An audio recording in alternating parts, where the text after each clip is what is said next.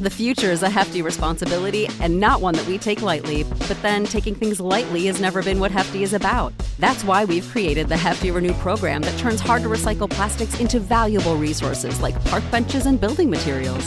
To participate, simply fill up an orange Hefty Renew bag with accepted items, tie it up, and drop it in with your regular recycling. That's it, it's that easy. It's time to rethink recycling with Renew. Particular valued resources may vary by geography. More info available at heftyrenew.com. What's the easiest choice you can make? Window instead of middle seat? Picking a vendor who sends a great gift basket? Outsourcing business tasks you hate? What about selling with Shopify? Whether you're selling a little or a lot, Shopify helps you do your thing, however you cha-ching. Shopify is the global commerce platform that helps you sell at every stage of your business. From the launch your online shop stage to the first real life store stage, all the way to the did we just hit a million orders stage. Shopify's there to help you grow. Whether you're selling scented soap or offering outdoor outfits, Shopify helps you sell. Wherever and whatever you're selling, Shopify's got you covered. Sign up for a $1 per month trial period at shopify.com slash try. Go to shopify.com slash try now to grow your business, no matter what stage you're in. Shopify.com slash try. Hi, I'm Tane. And I'm Aid, and this is Altar Call, a Married at First Sight podcast.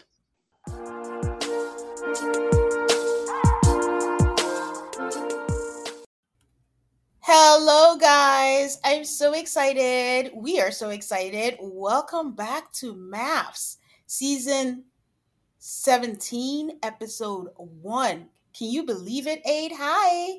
I can't really believe it. I'm like, is this for real? Like, this show is actually back. It is. It is. I'm very, very excited to talk about this episode. Like, there's so many things to talk about. Like, this break was good.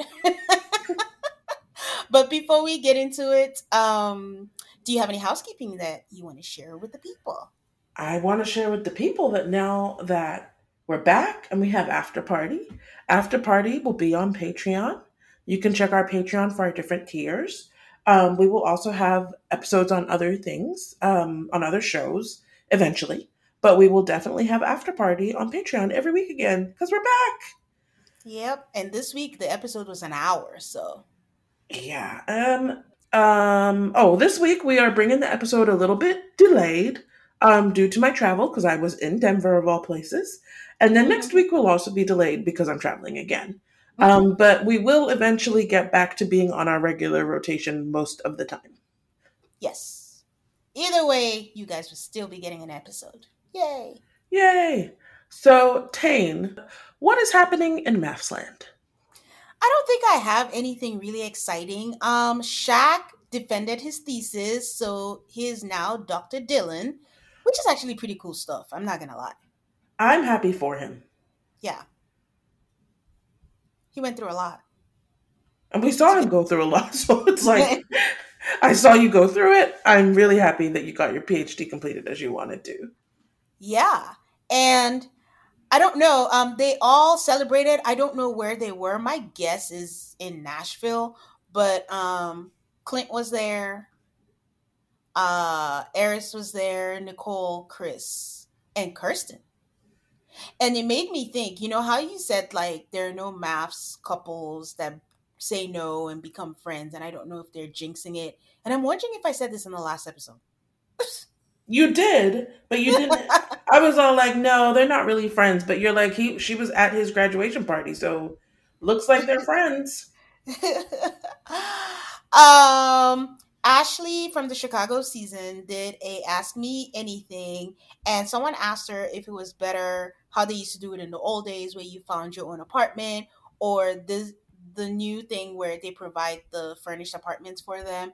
And she's like, honestly, they made it look like we found our own apartment, but no, they found it for us. um, but either way, I would think the furnished apartment would be a better look. You don't have to, you know, look for anything else. It's furnished and it just seems modern and updated. So why the hell not? So I, I I'm a Like, I get that this is supposed to be challenging and mimic real life, but the more I see how many challenges people have, I feel like removing barriers, Yep. getting them somewhere to live, is a good idea. It's the least you could do for people who are agreeing to marry a stranger and have it televised. um, last week I mentioned that I wasn't sure if Amani and Brie, Brie, sorry. Last week I mentioned I wasn't sure if Amani and Brie had like a company together, and you told me that they did, and I confirmed it and saw that it's called Bella Rain, which, if you don't know, is the names of their kids. Um, Brie's daughter's name is Bella, and Woody and Amani's son is Rain. So cute. Like I Very cute. Have you? Do they have a website? Do they have an Instagram? That's what I, I haven't seen it, but I should probably dive deeper because I'm definitely supporting. So I'm definitely gonna get the sweater set. So stay tuned. MAFS is taking my money. And here I am talking about influencers. I'm being influenced.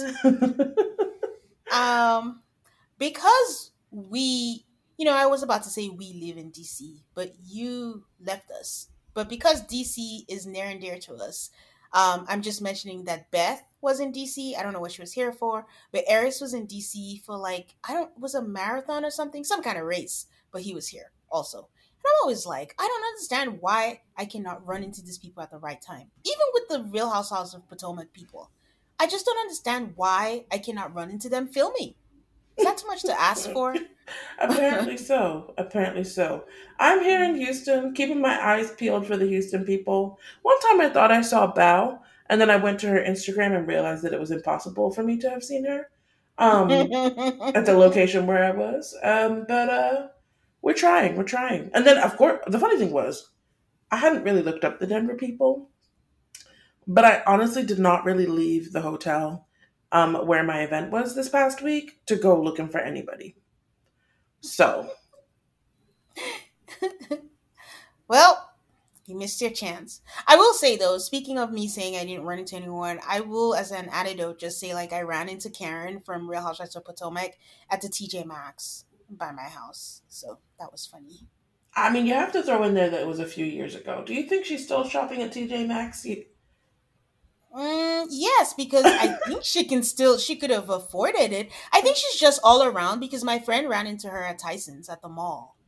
And also, I don't think there's a money or salary range to shopping at TJ Maxx. Something about TJ Maxx is just calming because even Bethany shops at TJ Maxx. It's just something about it. Like, ooh.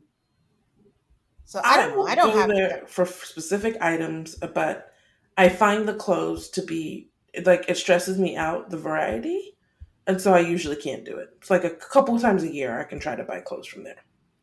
Oh, I think that's funny because honestly, when you say TJ Maxx, I'm not even thinking about clothes. Like that is not even in my radar to buy clothes. It's more for like the home goody, home goods type stuff.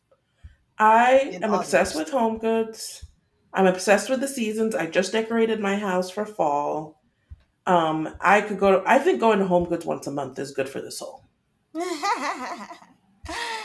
so yeah. All right. So finally, the Atlanta girls had a meetup. So all of them complete. Paige, Virginia, Claire, and baby Bella in tow.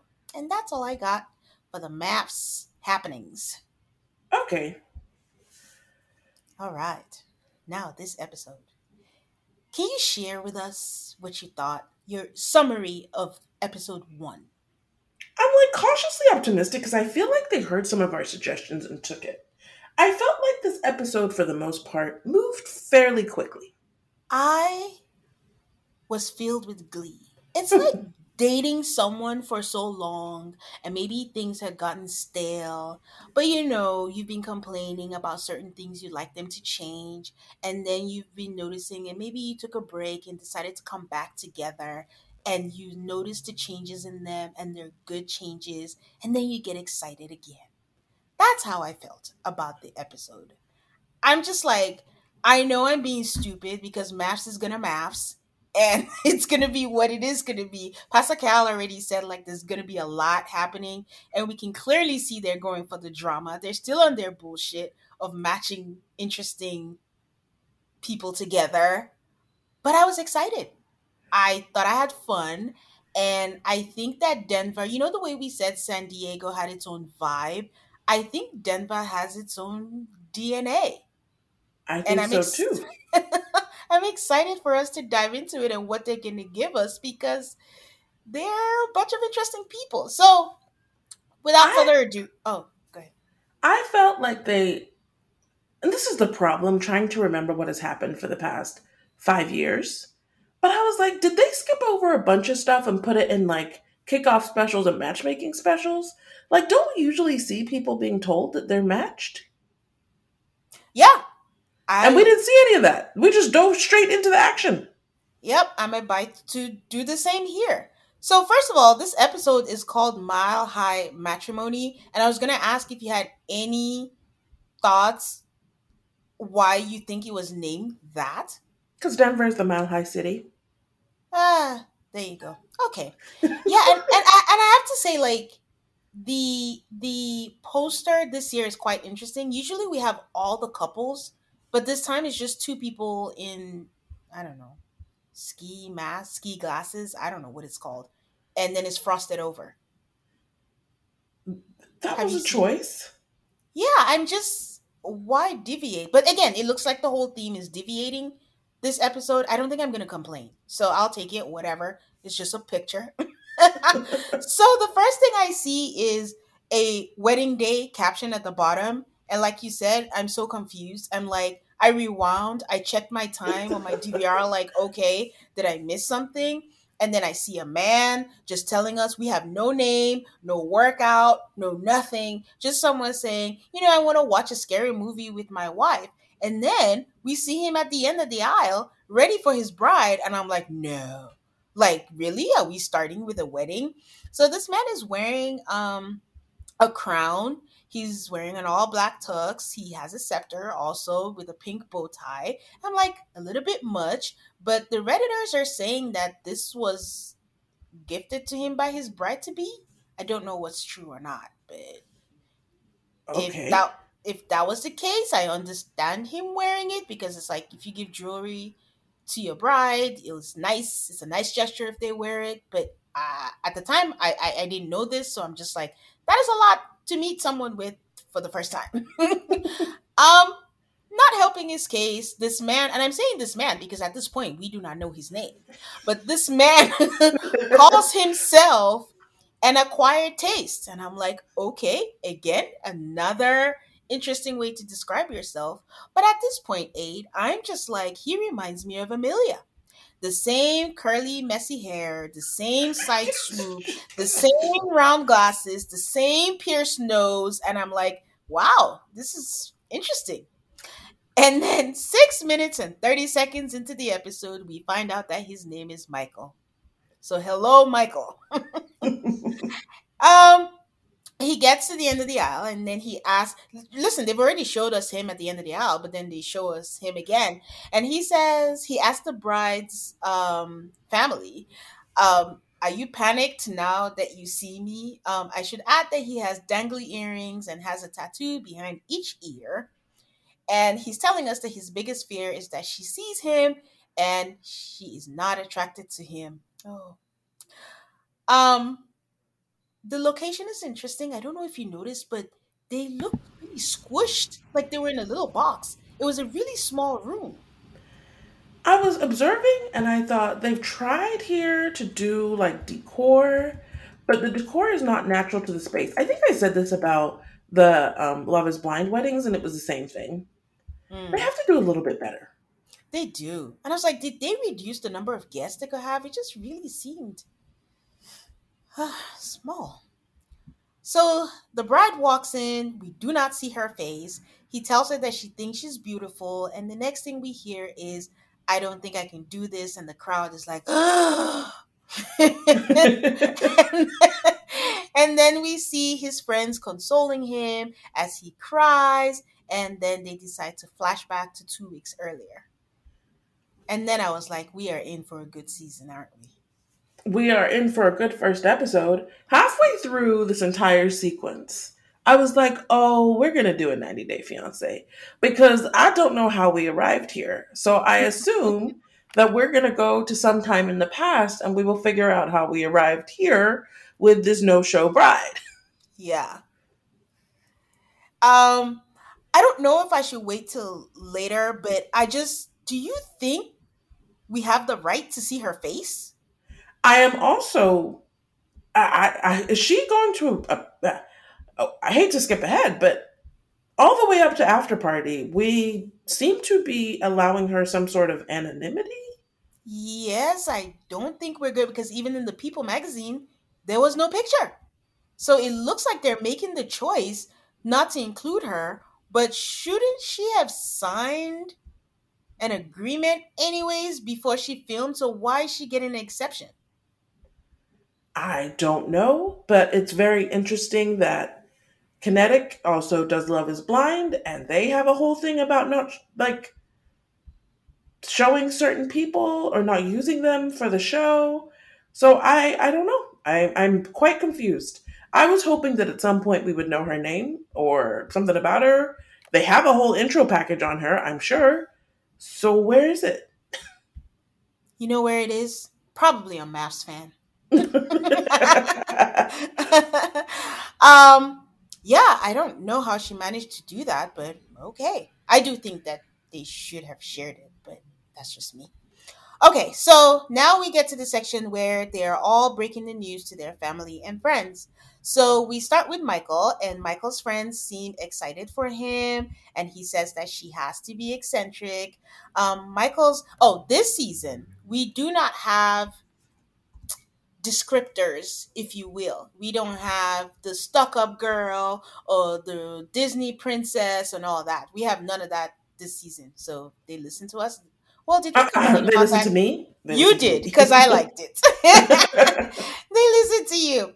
But we know what's never going away? Every single person is into working out. We do not have one person who's just like, fuck that. I don't like working out. Everyone does some activity. So Michael is boxing. He's 38 says he's not the typical Denver guy, and there is a Denver archetype, which we will find out in some of our grooms. But listeners in Denver, I would like to know if this is an accurate statement and if you could like follow that up with what the Denver archetype is. I mean, I feel like I have an idea, but I want to hear from the Denver residents themselves. I would like to hear from them, but it's funny because as I was in Denver this past week, I felt like I heard about this archetypal person from Denver. Mm. Like it was mentioned to me in casual conversation, like, well, you know, people who live here really like this. They like to be outdoors. They like hiking. If you're not like that, you don't really fit in here. Um, the, like even even reference to like the guys here X Y Z. So I, I would love to hear from the Denver people more about this stereotype, if you will. Yeah, so, um, Michael works in the tech industry and he wants to get married because he's at the apex of the most confident that he has ever been. Um, his friend Claire says, Worst case scenario, it goes horribly wrong. How would you cope with that? He's like, I don't know, but I think it'll be a struggle to get over. Ooh, and knowing what we know, it makes the show better. Oh, we have seen what's about to happen. Here's our like. It was great. That was that was some great editing. um, like Aid said, we move quickly to the next couple. It is Emily and Brennan. I have not seen this girl in my life, but Emily looks so familiar, and I'm like, who does she look like? I settled with, for those of you who watch Love Island, she looks like Deb Chubb who was on Love Island USA, and that's the best I could settle with because I don't think I've ever met her. She's 29 and the life of the party. She's high energy and she wants someone that can help her tone it down. And then the conversation starter or descriptor, they're not giving descriptors, but there's one thing they make them say a million and ten times. She has never been in a serious relationship. She kept on saying she was high energy, but her vibe didn't give me high energy. Not even the bachelorette party? A little bit, but that was drunken energy. Not I don't know, the whole package I'm like I don't know, you you don't seem that high energy to me. um so um she said she's never been in a serious relationship and I guess there's that question of is that a good thing? Is that a bad thing? I don't know. I don't know if that would be top of the pick for me, but what do you think? Hmm. I think she provided a fairly good explanation of why.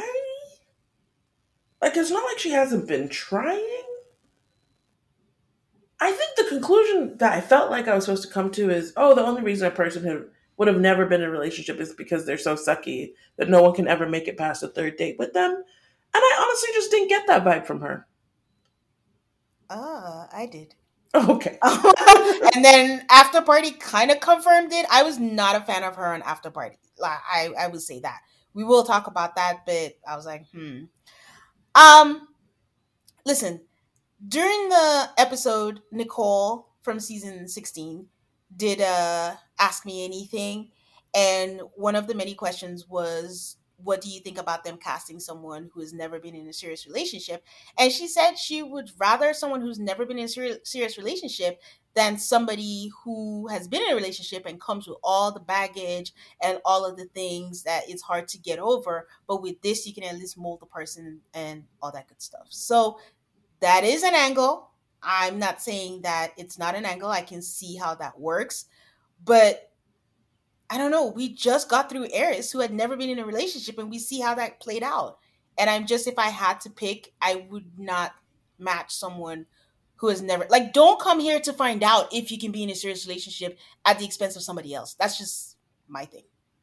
And we've done it with Iris too. Well, she just, I couldn't remember. Had she had a serious relationship? I recall that she hadn't, but I could be wrong.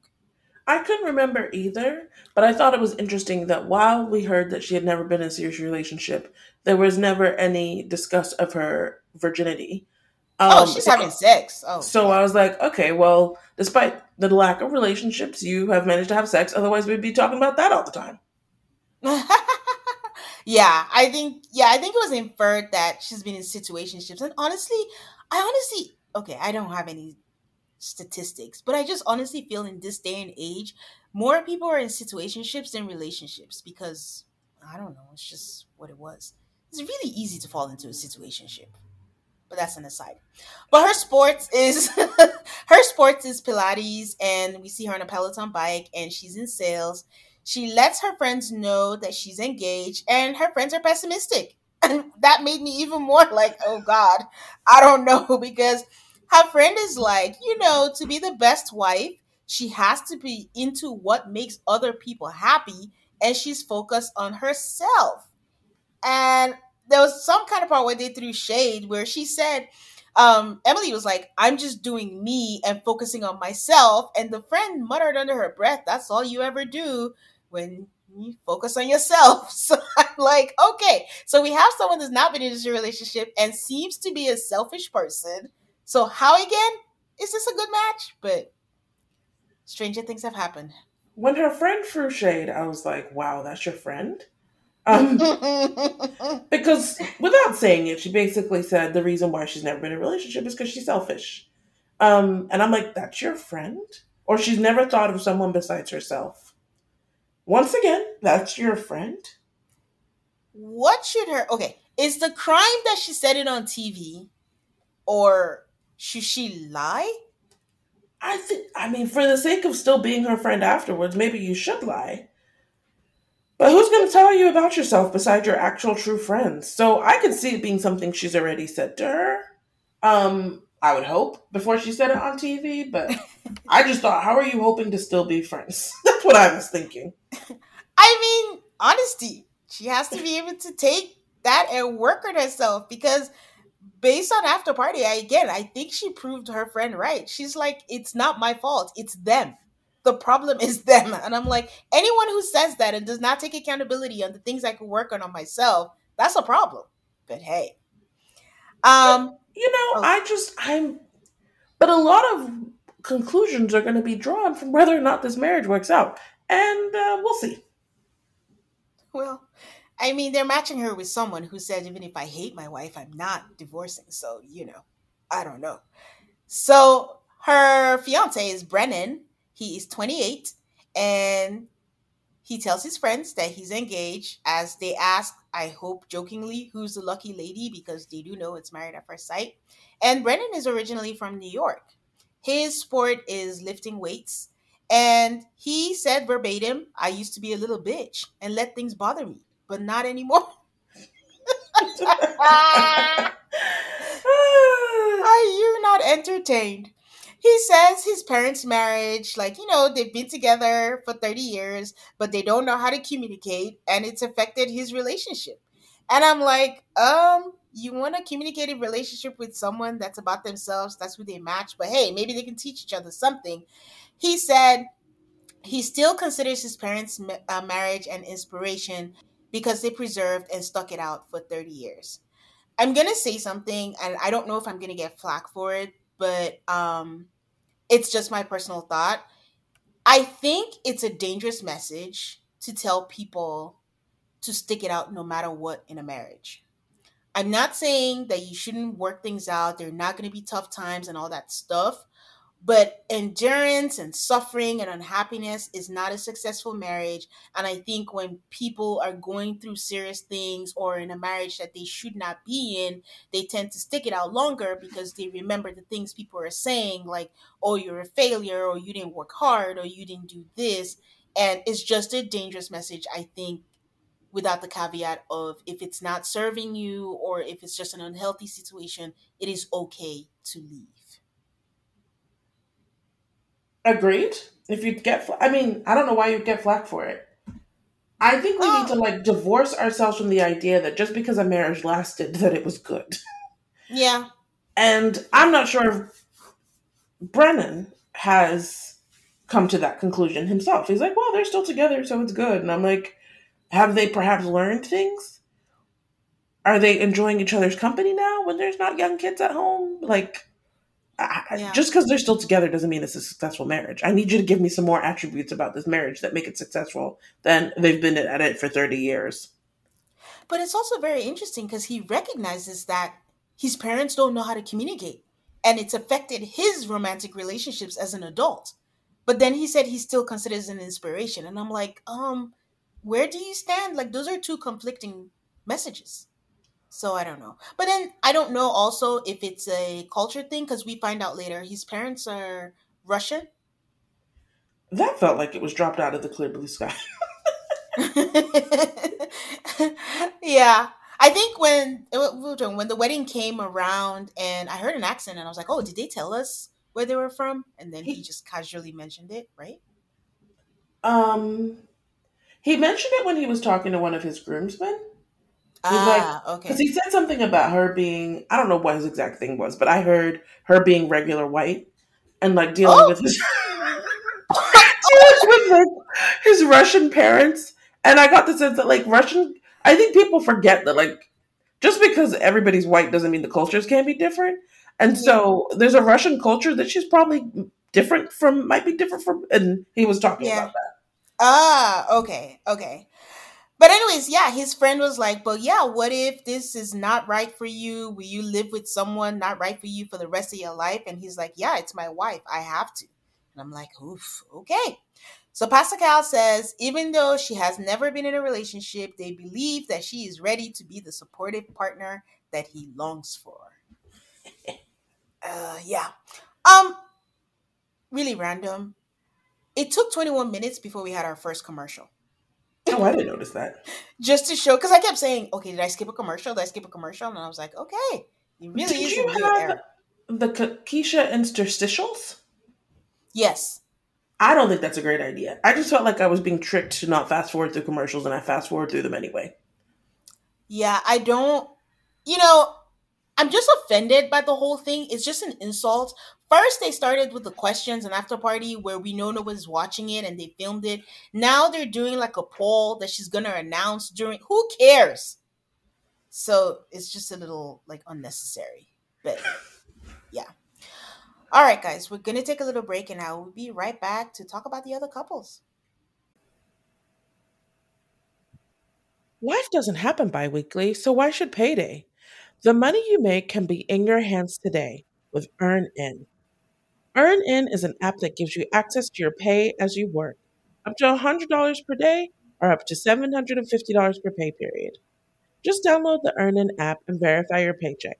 Then access up to $100 a day as you work and leave an optional tip. Any money you access plus tips are automatically repaid from your next paycheck. Summer is coming and it is time for all of us to go on vacation. You can use the money you earn from EarnIn to buy a new bathing suit or some new clothes for your fun summer vacation. Download EarnIn today, spelled E A R N I N, in the Google Play or Apple App Store. When you download the EarnIn app, type in Altar Call on the podcast. When you sign up, it'll really help the show. That's Altar Call on the podcast. Subject to your available earnings, location, daily max, and pay period max. See earnin.com slash TOS for details. Earnin is a financial technology company, not a bank. Bank products are issued by Evolve Bank and Trust, member FDIC. Ladies, you know that vicious week before your period where you feel like you want to crawl out of your skin, you feel a little bit down or off, and those cravings when you feel like you could eat anything in sight? Well, there's a solution for that. Now it's easier to manage your PMS with Estro Control. You have to try Hormone Harmony. Happy Mammoth, the company that created Hormone Harmony, is dedicated to making women's lives easier. And that means using only science backed ingredients that have been proven to work for women. They make no compromise when it comes to quality. And it shows. For a limited time, you can get 15% off on your entire first order at happymammoth.com. Just use the code AltarCallMAFS at checkout. That's happymammoth.com and use the code A L T A R C A L L M A F S for 15% off today. If you're like me and looking to cut back on alcohol this year, Recess Zero Proof Craft Mocktails are the perfect alcohol replacement. They've recreated the cocktails you know and love, like their ginger lime mule and grapefruit paloma, which happen to be my favorites. You can enjoy the flavors and feelings of those cocktails without the booze. Zero proof, zero compromise. Listeners can get 15% of the Recess Mocktail Sampler at takearecess.com slash AltarCallMAFS. You guys know I don't drink very much, so Recess is a great substitute while everybody else imbibes. It's a lightly sparkling mocktail infused with functional ingredients like uplifting guayusa and stress balancing adaptogens. Whether you're relaxing after work or hanging out with friends, make Recess mocktails your drink between drinks or your forever mocktail. Get 15% off Recess mocktails now at takearecess.com slash altarcallmafs so you can enjoy your favorite cocktails without the consequences. And we are back. The next couple that we are introduced to is Lauren and Orion. Now, a lot of people were confusing Orion and Michael. Somebody had a tweet saying, Hold up, I've been watching two different men. I, I count me among them because their aesthetic is very similar. Very, very similar. okay, so Orion is 27 and he's an electrical technician. Um, we see him tell his family that he found a match. I mean, before it happened, I was like, oh, I can't tell what his ethnicity is. And then we find out that he is Native American. And I think that's pretty cool because I think he's the first Native American on MAFS. I love that, by the way. Yeah, pretty cool. And I'm on that kick because I just saw that um, Martin Scorsese movie, The Killers of the Flower Moon. That's about the stuff that happened to the Native Americans when they were getting killed. So it's just being, I've just had a different perspective on the Native American culture, and honestly, it's so cool. Not like I didn't know about it, but just I've just consumed a lot more about it, and it's just really cool to see. And the way they just embrace and appreciate it, it's cool. I okay. actually, um, I have had a little bit more exposure um, to Native American tribes and culture recently. And I just um, find it very interesting. I want to read the Killers of the Flower Moon book before I see the movie um, because I do. But I've been reading like all the articles about the movie. Um, mm-hmm. It's all very, it's all very interesting, and it's all very wow, wow, America. Um, it's like we all know that America really, really, really screwed over Native Americans, stole their land, literally did every bad thing you could do to a group of people. But like now in history, I think we're delving more into the details yeah. and the individual stories, and that's good for all of us.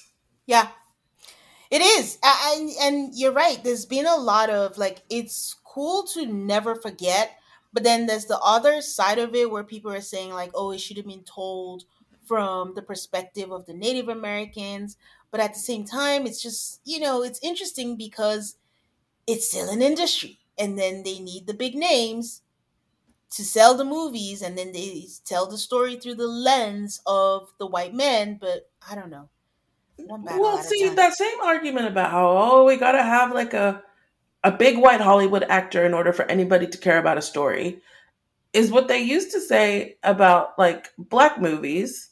And then they made some black movies from the perspective of black people, and we all went to go see them.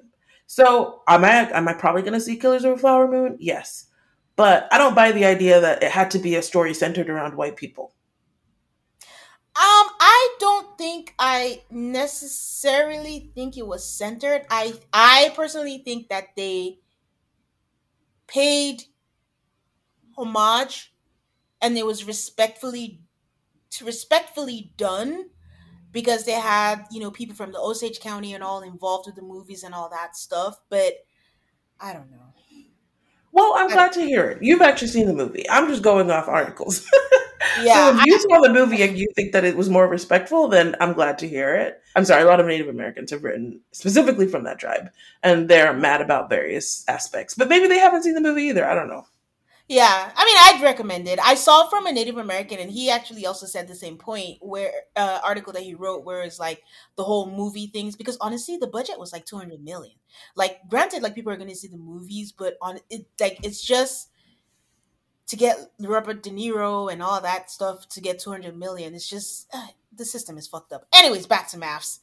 Um, Orion tells us that he that in his culture you're encouraged to explore. It's a it's something about the masculine and feminine side, you know, coming together. And he has explored his feminine side because he was curious and he went on a date um, with a man where he got a surprise kiss but that was the kiss that shut the door and let him know that he wasn't gay. I celebrated early. I was like, oh my God, we have our first LGBTQ representation. And then he was like, no, I'm not gay. And I was like, oh, yeah, we are back to square one. So. He said he's not gay, but I just got a sense that he had a sense of fluidity. Yes, I agree with you. But I think, but when it comes to sexuality, it's just we have to go with what he says. Correct. And I just he was curious, so I don't I don't know. I don't know. And he also he also didn't say I'm straight. He just said I'm not gay. I was like, okay. Yeah, like I, I mean, I get that's not what the show is about, but I think it would have been interesting to know why he was curious. Like, was he feeling feelings of attraction to other men, so he wanted to satisfy that curiosity. I don't know. But again, just episode one. I assume that he's going to share that with Lauren and that's going to come up and they're going to talk about it. But I think that was my question is like, do you think this is something that he needs to disclose to his bride? Um, well, it depends on who his bride. No, no matter who his bride is, I guess disclose sounds like I don't know a bit serious, okay. you could mention it at some point. okay, is this? A, I say disclose because I don't know. Is there something that he should tell his bride, or is just just like because I think in general, like I don't think you should sell everything, but usually, like you you're dating someone, you're getting married to someone, you kind of share like your dating history. Oh, I remember when I dated this person. Oh, I remember when I, you know, whatever person. So maybe disclose is the wrong word, but it seemed like it was a defining point in his life that I think it would be important to share with his partner. Important to share, but I just I don't think it's that big of a deal. Hmm. Like maybe before decision day you drop it, but I I don't know. I think it's more about how you share and I just don't think it's worth like a an announcement. I feel like it's more like a let me just mention this somewhere in our conversations as part of my like dating history. Okay. Depending on what you said, I was going to be like then the next question is like when do you share or tell? Is it Is it going to be the beginning? Is it going to be like you said before decision day? Is it after decision day? Is there a right or wrong time? I don't know. But I'll be curious to hear what you guys think. But again, these are all the things that I think make for the season. Like we're already having things that we're talking about and sharing. And to me, it's just, it's cool. It's fun. I've said cool so many times this episode, but honestly, I'm just really excited about this episode. So, um, his friend tells him, or we find out that he tends to rush into relationships, but he needs to take his time because just as quickly as he rushes is just as quick as it fizzles out. And I don't know if that's a foreboding or if that's just words of wisdom. but um, I found it interesting that his mom was there, but his mom said nothing the entire time that they were there. Hmm, maybe she's not a huge We'll see. Yeah. Uh, yeah. Yeah. Maybe she has her moments later or something. okay. Then we meet his fiance. It's Lauren. Lauren is 31 and we see her break the news to her family and friends. I would just note to you guys that once again, they give the black woman a husband that is younger than her because she's 31 and Orion is 27. I like then, how even if they're branching out, like Orion is our first Native American. He's now matched with a black woman. There's a lot of first for MAFS going on here. It feels like, but mm-hmm. I like that they stick to their old patterns because they just can't help themselves. Mm-hmm. Hmm. Um. Her sport is that we see her jogging in the snow. um, Lauren tells us that she identifies as queer or a floater, um, she's attracted to men and women, but she's a little bit more attracted to the safety a man provides. And I'm like, what the heck does that mean? Because, I mean, later down, she says that she's traditional, non traditional. And I mean, I think that's apt. But what did you think about her saying that? It made sense. Oh, okay. I mean, if you're bisexual and you want to be married, you're either going to be married to a man or a woman. Mm-hmm. And for her, she's like, I'd like to be married to a man because I still have traditionalism inside of me. I thought she provided a pretty good explanation. I guess I was struggling with what does the safety a man provides? I don't know what that means. What how do you define safety? I think it's like a traditional gender role thing. Okay, because Lord knows there's a lot of men out there that are not meeting those roles. So I'd You're rather like, be with, I'd rather be with someone who just has the entire thing, man or woman. So okay. All right, that's where I she means physical safety, or do you think she means another type of safety? That is why I'm torn because whether she meant physical or financial or anything, it still doesn't make sense to me. Okay. Because there are a lot of men who are not stepping up. There are a lot of men who are just not doing it. There are a lot of men who can't fight, who can't. So I, I would like, I wish they asked her an after party, but I don't know. She kind of answered, I think, but it didn't really answer the question. So yeah. Um, Lauren shares with us that her mom passed away in April, and they showed a picture, and they look so much alike and I felt so bad for her. Like you could feel her pain, and it just seemed recent. I don't know when it was filmed. Sorry, January of this year. Of this year. Mm-hmm. Oh. So I figure her oh. mom passed away in April of 2022. Oh, okay, okay. Um, she said that her mom wanted her to be with a strong man that made her feel safe. Again, I don't know so she wants to replicate how she feels with her mom. Okay, so I think we have our definition right there. Just someone she can be herself with and be comfortable with. And I think you can get that from a man or a woman. So I don't know. I don't know. So she tells us that I don't know if you've noticed, y'all, but I'm blackety black black. and Denver has no color. Which I'm gonna say that I said it before, like, you know, perhaps choosing Denver was a choice. But she said she's open to someone who isn't black. Her friends whisper, What if it's white? and I'm like, well, don't they know her? Like Lauren already said, like she's open, she's anything, so she doesn't seem like she cares if it's not white. And then they're like, what and then she says, what if he's not what if he's not white, but he's not black? And then the friend was like, well, if he's a minority, then that's half the battle. So he kind of understands. So that'll be good or whatever. And she's like, yeah, as long as he just has fire as sex. And she says, like, she wants someone that is just as long as he's fine. Don't come for me, y'all. I don't think Orion fits the bucket of fine, but that's just. Me. Okay, exactly. See, the world is great. There's someone for everyone. So hopefully Lauren feels that way because that's all that matters as long as she thinks that he's fine.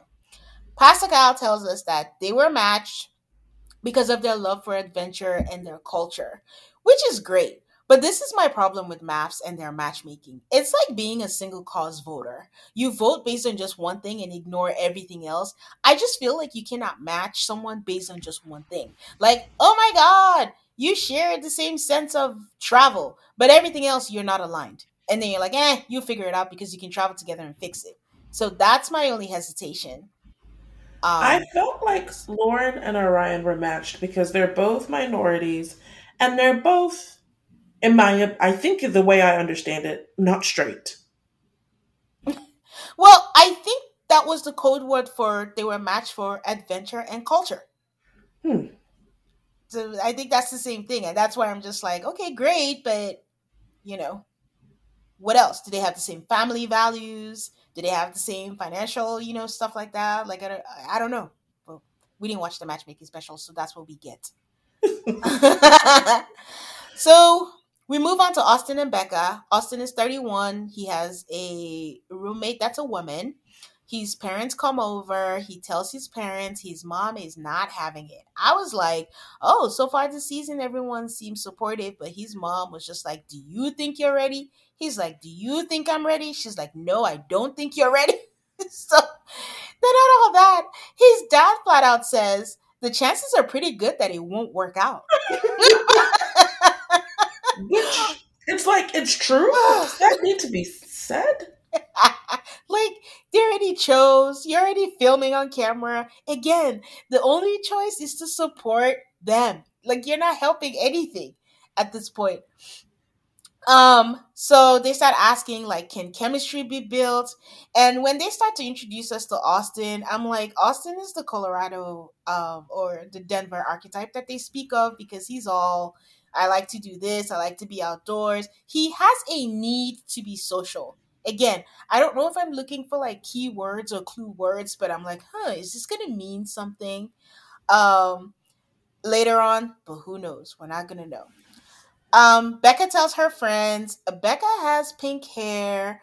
Becca has a nose ring, which we now know is popular. Almost half the cast have a nose ring um, this season.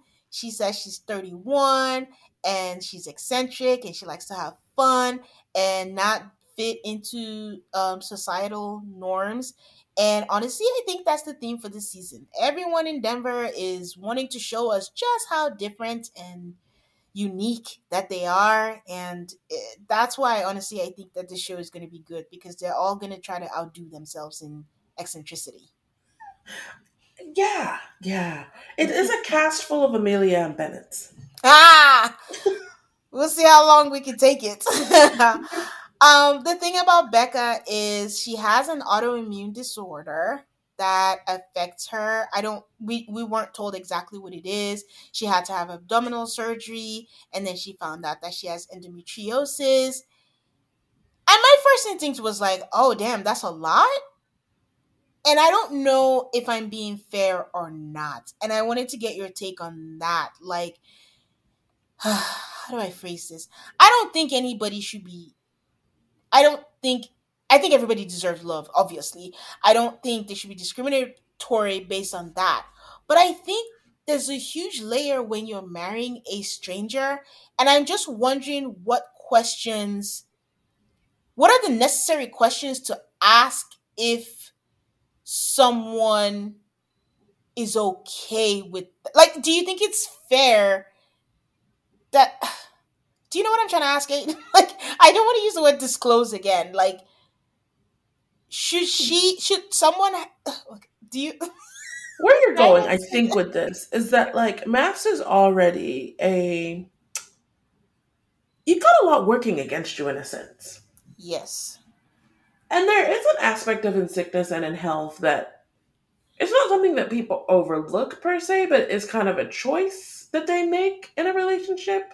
Like if you Yes. meet somebody and they get sick, then you Yes. kind of make the choice to stay with them.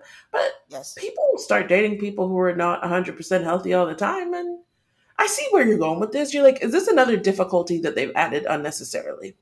Yes, exactly. Because I'm not saying again that they shouldn't. There are two as two layers to this that I'm looking at it. Everybody has different levels to their capacity. There are some people who have the range and they're just natural caretakers and they can be with them for XYZ or whatever it is. It could be something as maybe you meet someone and they tell you, man or woman, and like, oh, I'm not able to have children. For some people, oh, that's a deal breaker. Like, I need to have children. I don't want to do this. And they make that choice. They don't have that choice when you're getting married at first sight. But is this one of the things that we have to chalk up to? Is the risk you take when you decide to get married sight unseen? Or is this something that should be in the questionnaire? Like, hey, what if your partner has um XYZ? Are you willing to do that? Or like, I don't know. It's kind of like asking if someone is open to an interracial marriage, right? Yeah, it's a challenge. Yeah. So I don't know. That's uh something interesting. So at the same time, it'll be interesting to see when and how she discloses this to Austin. Um, I think we've had something similar to this in MAFS Australia. She had, um, I want to say cystic fibrosis, actually. Um, and she disclosed it on the wedding night to him. So, And then what happened? um, they were all great throughout the wedding until after. It just didn't work out. He bailed.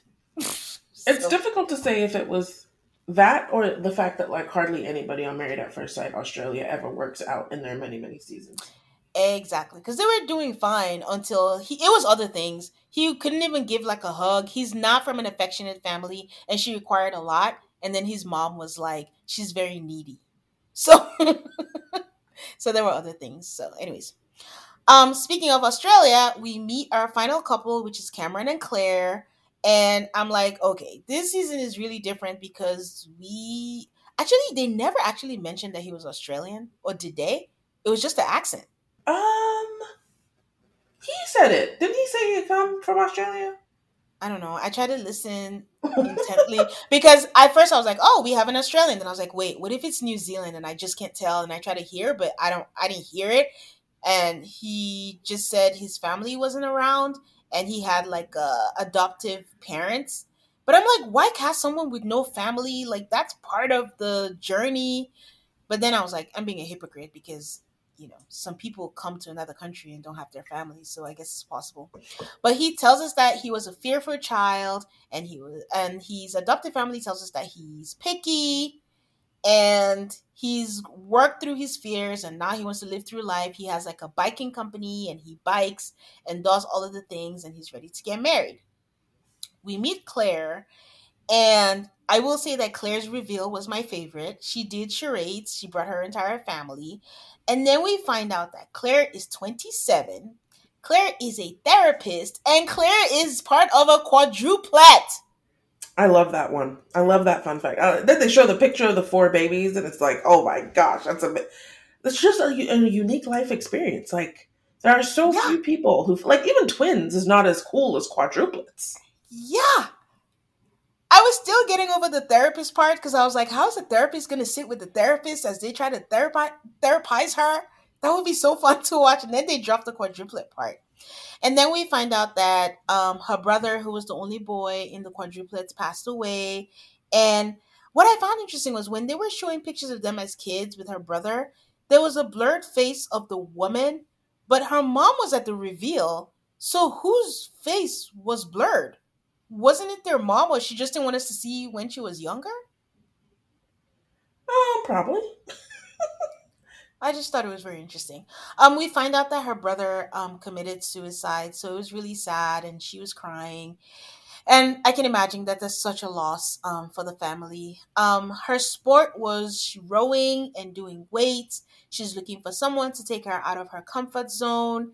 And I'm like, let me guess, they were paired for being fearful. That's their single thing they have in common. But I just loved everything about her family. I just loved how happy they were for her, her sisters, and all that. And just as I was thinking, like, oh, oh, sorry. And I will say that I don't, I don't have any strong bases, but Cameron and Claire were my favorite couple. Really? So far, I, I, I, I, I have no basis. So ask me again in another episode. But yeah. Uh, so just as I was wondering, like we've seen Pastor Cal, we've seen Dr. Pia, where is Dr. Pepper? Dr. Pepper comes on our screen looking good as hell. And somebody let me know because um, that she has been taking Ozempic. So she lost 30 pounds. I just thought she looked refreshed. I thought she had surgery or something, but nope. She lost 30 pounds and she's still on Ozempic and she looked good. Uh, we have been watching. Look, I'm not saying that I know anybody's medical history. It's between them and their doctor. But I look at Dr. Pepper and I'm like, you're a candidate for Ozempic? She's not. She's taking it strictly for weight loss. Okay.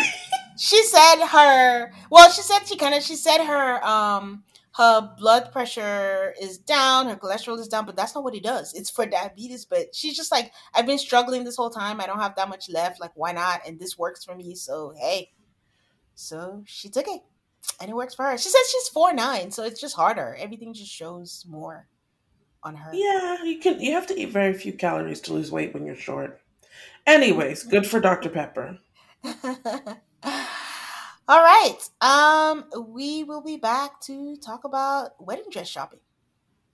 The future is a hefty responsibility and not one that we take lightly. But then taking things lightly has never been what Hefty is about. That's why we've created the Hefty Renew program that turns hard to recycle plastics into valuable resources like park benches and building materials.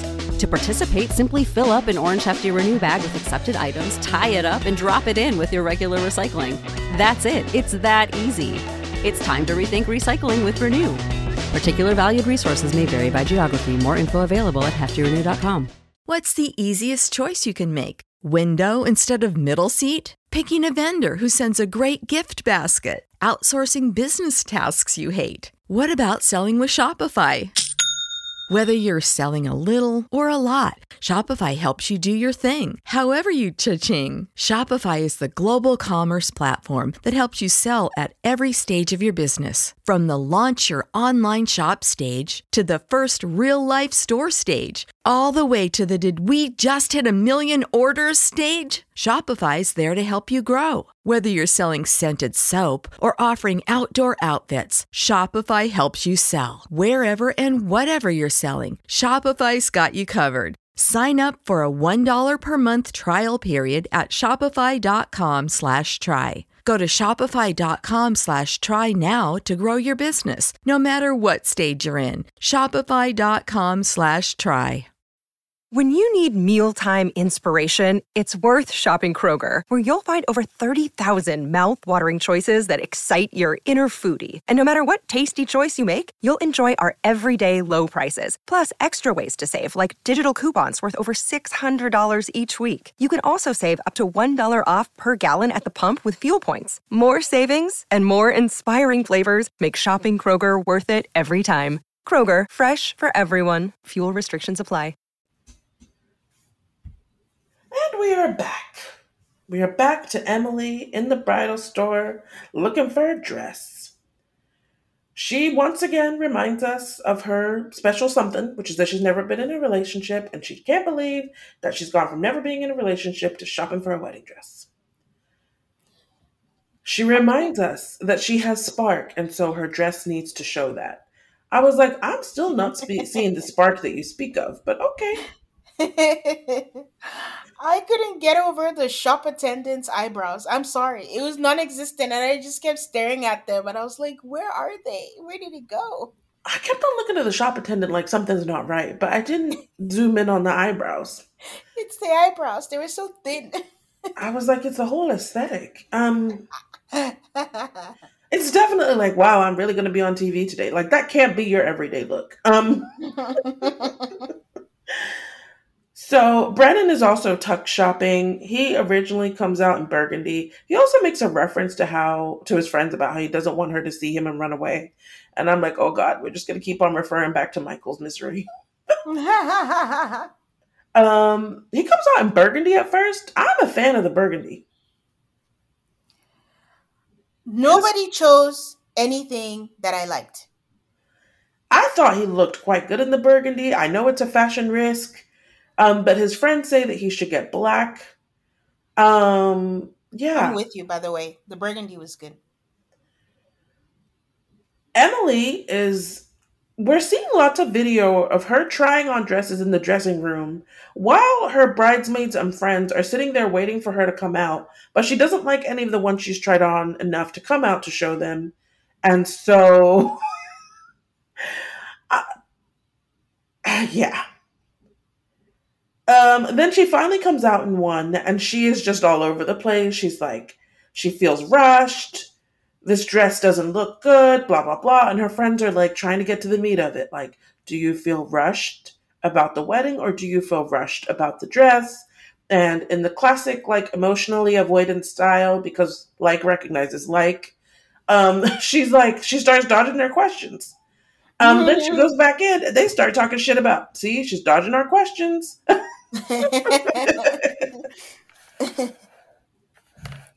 Did you like the dress that she chose? Sure. um, I didn't. I just liked the dress that made her suddenly nervous and was like, "Oh, I didn't like it." But like I said, no one picked the dress that I liked, so.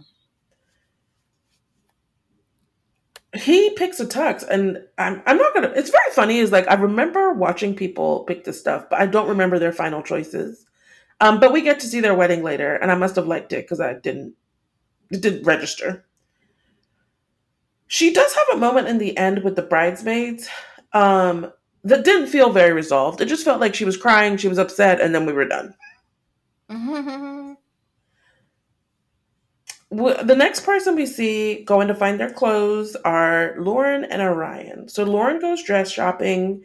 She starts with a selfie cam where she says that she's really sad. Um, she cried this morning because she never imagined doing this without her mom. My heart just went out to her. Um, but she also is like, yeah, I'm sad, but I'm going to get through it. And I'm excited to find a dress. And I was happy for her. Um, and she said she would probably cry some more. And I was like, go ahead, you're entitled. I just want to give kudos to her pregnant cousin, schlepping it all around for her to shoot this TV show. Because she's very pregnant. So good for her.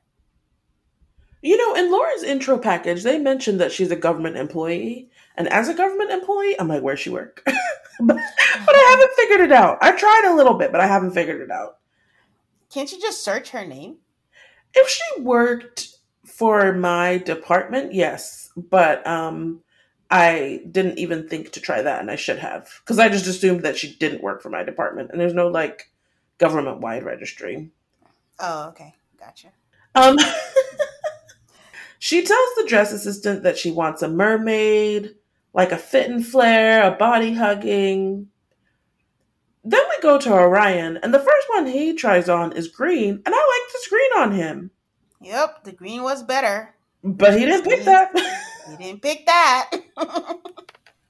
um she, she uh Lauren comes out in the dress and she's talking to her friends and she talks about trying on her mom's wedding dress when she was 16 and it didn't look good. And they talk about how her mom would be proud of how her boobs look in that, I'm sorry, specifically her titties look in that dress. And I really loved that moment.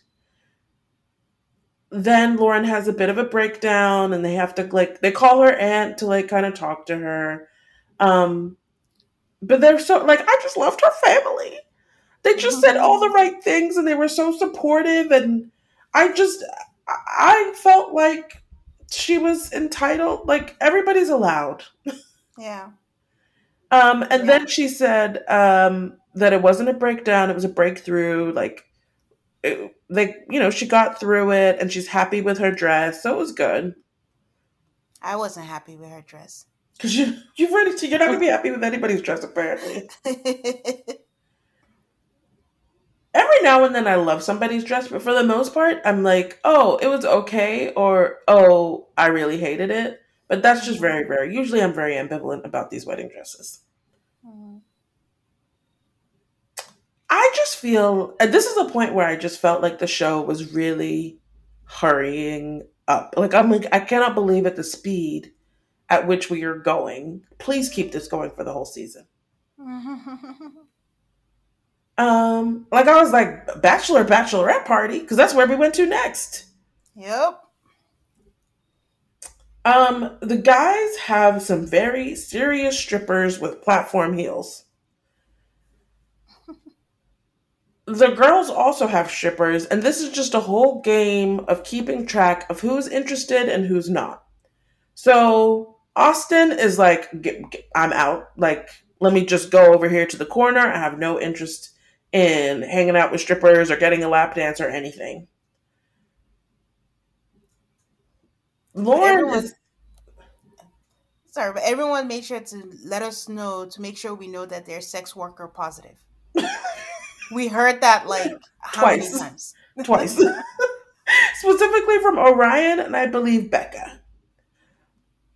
Um and I was just I, I think that says something about our Denver vibes. Liberal, liberal, liberal. Um I feel like it's one of those things where other liberals don't even know that they're supposed to be sex worker positive, but these liberals know they're supposed to be sex worker positive. and have to make sure that you know that they know that they're supposed to be sex worker positive. Ah. Claire is doing body shots. She's having a good time. Orion likes the strippers. He says that they have a Cirque du Soleil skill set. I will say, we've run the gamut of strippers on Married at First Sight, and I did think these were the most like skilled and professional female strippers that we have seen. Um, I don't remember that much because I'm beginning to think that this is a late um addition. Like the New Orleans was that the first? Mm-hmm, that then was the Atlanta first. and all that. Okay, these ones really worked hard for their money. So much so that I really, really think that I'm 98 percent sure that I saw ingrown hair bumps, like Yes, much but I- area. I was like, this is lifetime. This is lifetime. what am I seeing here? you know the camera is close when you can see them ingrown hairs, but okay. Um, Lauren says that Emily likes to party. Lauren is our commentator for the um for the bachelorette party. At one point, Emily is like, it looks like she's trying to do a handstand near the bar, and they have to do like a, a blurring out of her nether regions. Um, No, she was twerking, Abe. I was like, what is going on? It's the upside down twerk against the wall. Oh, okay. Looked like a handstand to me. she tells us that she loves to drink and admits that she's had a little too much, but that they're really fun. Um, Becca has fun and she makes a joke about wondering if her husband ran away from the strippers, which is kind of what happened, which was funny. Um, at one point, I believe Austin is trying to get the strippers at their party to put on a jacket. ah, um, this was another weird where I was like, wait, this is the first time that we've seen everybody together. hmm Um, I'd like to believe that I'm gonna go. Did you watch? You didn't watch them. We didn't watch the matchmaking special or the kickoff special, and I'm like, maybe those things happened there where everybody met up because it doesn't seem like it was their first time meeting. Oh, really? I think maybe it was edited weird because of. Oh no, you're right. Because usually they meet first, you know, at a bar or something. Mhm. But maybe because they're pushing along the episode, they just didn't show it. And the fact that they are cutting out a whole woman. Yeah. Um, I don't think I even mentioned this, but in Love Is Blind, we didn't have bachelor and bachelorette parties because they had to cut out so many people. Yeah. Oh, what a hot mess. Um, so Lauren, the girls are sitting around, they're talking. Lauren says she doesn't need a big penis. She's had eight or nine, it's fine, but she doesn't need it. Then we flash to Orion saying the wedding night's gonna suck because of how much it hurts. And the poor guys are like, what is this man saying? What is he saying? And then he goes into more detail to clarify. He's like, Have you ever heard of a girth certificate? And they're like, No, we're still confused. And then he says, When you hit the wall, it's not great. Once again, I'm like, This is lifetime. and he tells us that he's too girthy to enjoy the woman that he's with. And they ask if it's something if he's experienced. So the Australian, I'm sorry, the Australian, Cameron the Australian basically says, asks him, So are you saying that you failed at sex because your dick was too big? Austin tells us that he doesn't want to talk about Orion Schlong. I'm like, I'm with you, Austin. and there is no conclusion to that conversation. We just kind of end it. Um, this was the moment I put in my notes. I am in for the season. I never in a million years was I expected to hear girth certificate, and I, I'm just like, you know what? Whatever. I mean. I don't care what happens. Mm, but now I'm I'm really invested because I'm like I need Orion and Lauren to have sex because I need a report back on this situation. I cannot wait. I'm gonna need all of these people to have sex this season because last year I don't know what everybody was doing, but we need to know about the girth certificate. Wouldn't it be something if she's like, uh, no, like, is that what he, mm, what? Truth be told, though, that's what I'm expecting. Uh, that is what I'm expecting. She'll be like, what are you talking about? It was normal. oh, I cannot wait. Can't wait. So we are getting ready for our very first wedding, and Brennan and Emily are up. Um, she's ready. I keep on looking. I'm like, that maid of honor is the one who said basically that she's a selfish person. and I'm like, you're the maid of honor? Oh gosh. Um this is where he mentions to his groomsmen that he's nervous because he's Russian, news to all of us, and he he didn't say he said um a regular American girl. Mm-hmm. He, he is very and his fam we'll find out later from his family they are very fixated on you only get married once mm-hmm. she's like we don't do that i'm like okay we see where it comes from now we see um emily she has a thing where where she's nervous she's sweaty and i feel for this girl um i think i have the same thing when you're a very sweaty person, it's very annoying. And good news, you do live in Denver because I'm like, you just open a door. It looks like the middle of winter. There's, uh, you'll be fine. Um, but she says she's very nervous and very sweaty, and she keeps on like leaving the interview to go be nervous. Um, his dad seems very skeptical of the whole experience, but he does say you have to do everything to make her happy. I'm like, that is, that is some good marital advice. Um, and they reiterate, you're only allowed to get married once in this family. I am a big fan of her bridesmaids dresses. There's, I like green. There's different varieties. I thought they looked good on every girl, and it was a nice color. Mm-hmm. So we go through all of the waiting and the draw. I even felt like that was quicker than it's ever been. And she walked down the aisle with her dad, and we see the look on his face when he sees her. And I couldn't tell. I was like, "Does he think she's pretty?" I can't tell she seemed a little pleased. And then the further she got down, the more he looked pleased. And I appreciated that when they got to the altar, they hugged. Yeah. And he said, You look great. And I was like, I, I think this is this is a good direction. Mm. It what always starts well. I said it always starts well. And I don't know. I will say though, they were my second couple that I have a positive thought about. What do you mean? Like they'll work out. Oh yeah, I have high hopes. I mean, um, I'm I'm. How do I put? I I've been scammed many times and it doesn't stop anything. I have high hopes for all the couples at this point, except for the one we already know left. But I do think Emily and Brennan are like a good match. I got high hopes for Orion and Lauren too. Uh, we'll, we'll see. I'm just gonna say feelings are not facts, so I don't trust myself or MAFS to not make me look stupid. So they do like the family descriptions, and I was like, getting. I'm like, what is wrong with this woman's friends and family? Because they basically do this thing that she talks too much. Um, but then they do his, and his friends and family said the same thing about him, and I was kind of relieved. Um, either they're screwed because someone has to do the listening while someone's talking, or they're well matched because they both talk a lot.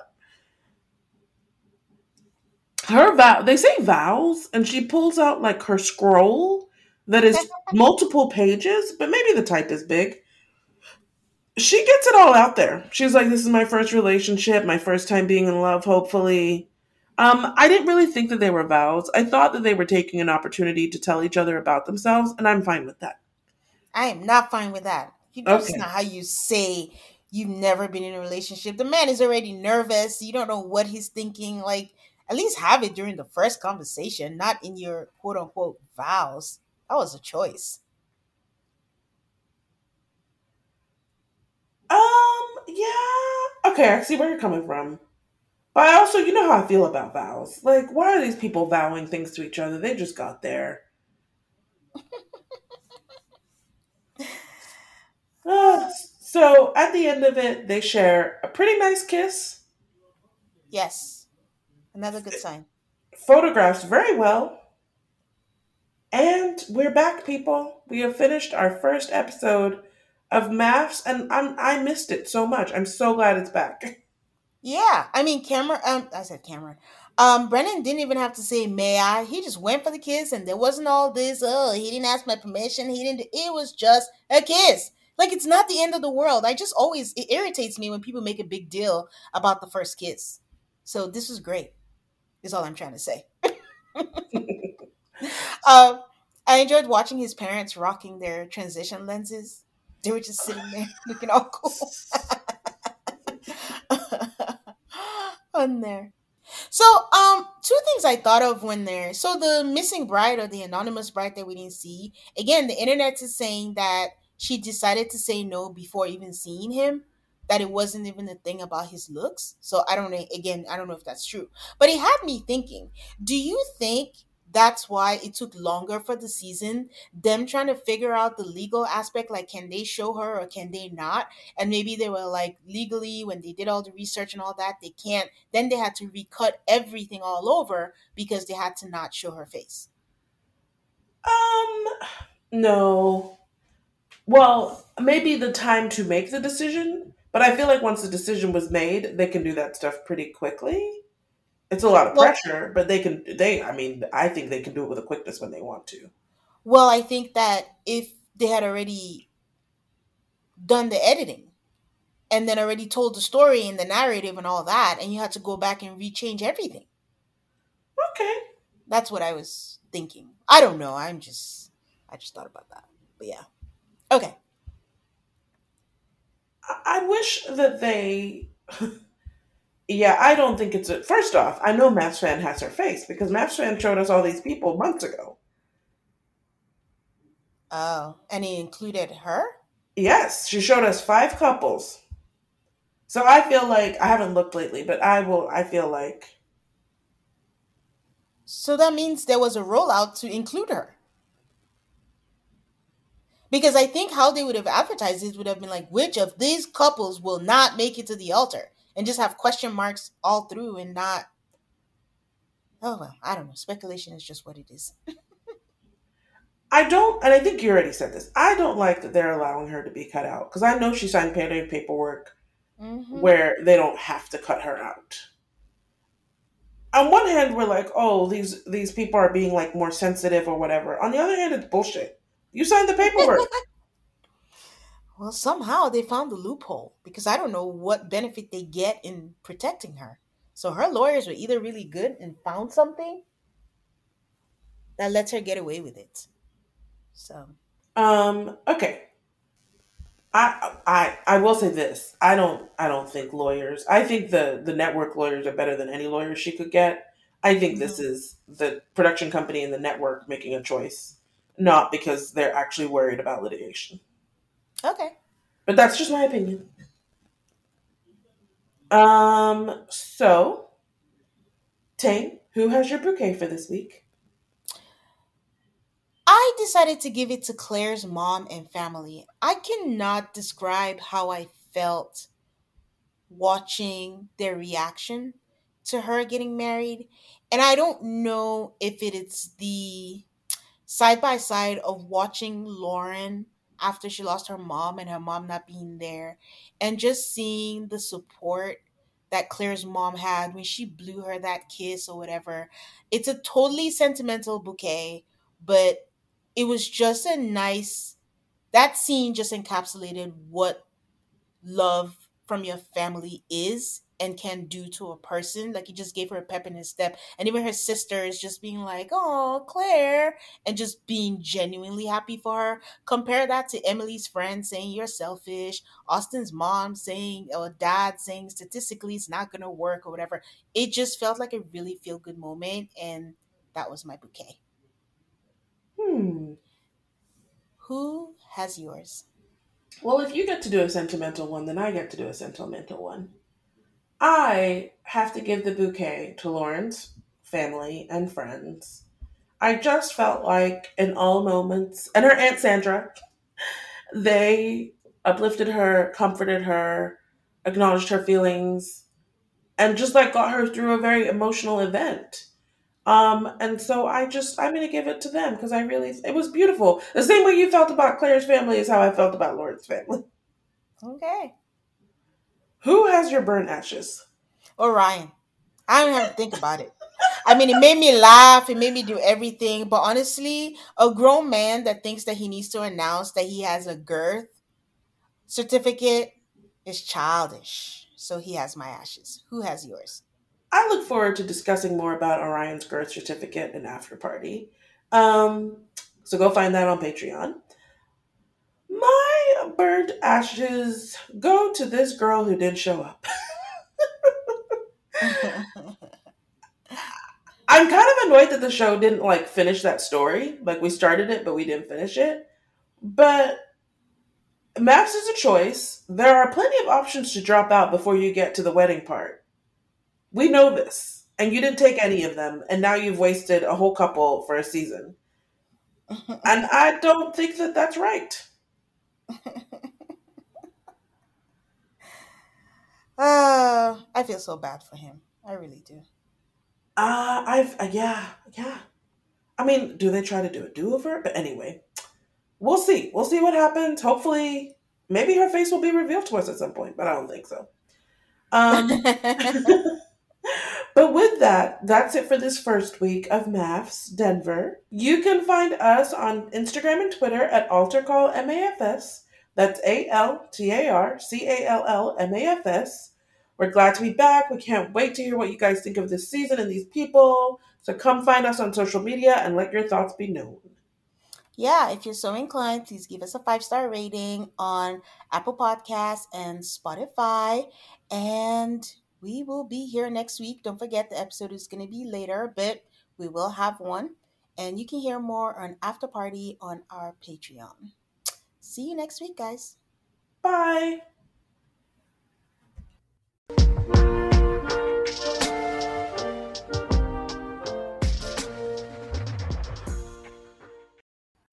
When you need mealtime inspiration, it's worth shopping Kroger, where you'll find over 30,000 mouthwatering choices that excite your inner foodie. And no matter what tasty choice you make, you'll enjoy our everyday low prices, plus extra ways to save, like digital coupons worth over $600 each week. You can also save up to $1 off per gallon at the pump with fuel points. More savings and more inspiring flavors make shopping Kroger worth it every time. Kroger, fresh for everyone. Fuel restrictions apply.